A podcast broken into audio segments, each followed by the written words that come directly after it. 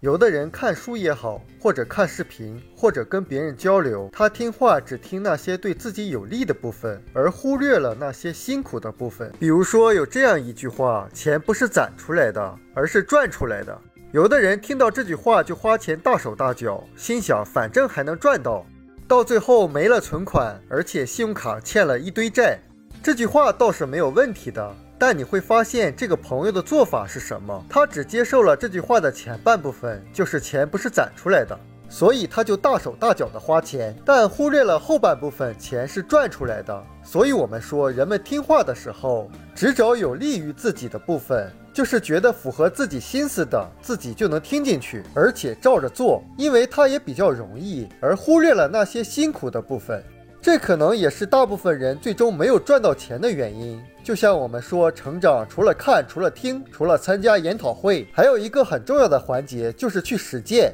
但有的人他选择相对比较容易的部分，而有意的忽略或者回避那些相对比较难的部分。所以我们在听一些至理名言的时候，要足够清醒，分清楚哪些是前提，哪些是重点。当人们有逃避困难倾向的时候，人们会把自己不想做或者不爱做的事情给它合理化。比如说，我最近太忙了，这样让自己逃避现实，合理化自己的行为，是人天生的本能。这就是为什么那么多人都成为了找借口的专家。那怎么解决？就是当你觉得一件事情非常重要，但是由于不想做或者害怕，又在找各种借口的时候，那最好的办法就是先去做，不要为自己不做这件事情去找合理的原因，而要不断的给自己找为什么要做它的理由。否则的话，如果长久的去找借口，会发现有的人他不成功、不上进，生活不改变，反倒觉得自己一身正气。所以遇到困难、遇到挫折以后，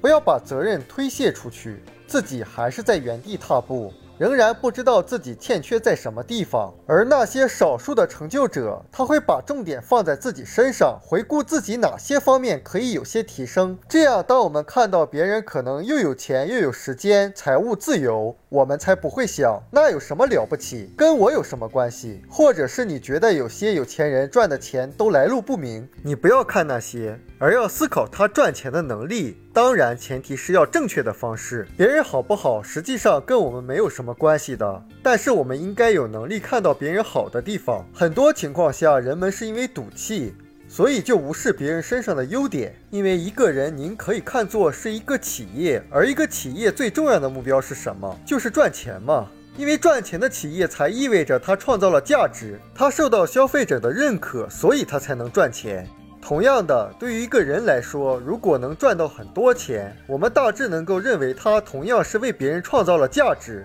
这也是为什么我们让大家把注意力放在成长上，因为一个人只有真正的成长起来，帮助别人解决问题，才有可能真正的实现财务自由。所以当你看到一个财务自由的人的时候，不妨想一下他为其他人创造了什么价值，多去思考，自然而然我们思考的方向就正确了。所以看到差距的时候，不应该垂头丧气，因为垂头丧气这个差距不会自动弥补的。实际上，人和人之间的差距，无非就是成长的差距和行动的差距，还有就是做一件事情信念的差距。那我们缩小这个差距，成功也自然会来到我们身上。我们书友会希望用十五年时间，带动一亿人读书，改变思维，思考致富，和一千个家庭共同实现财务自由。快来加入我们吧！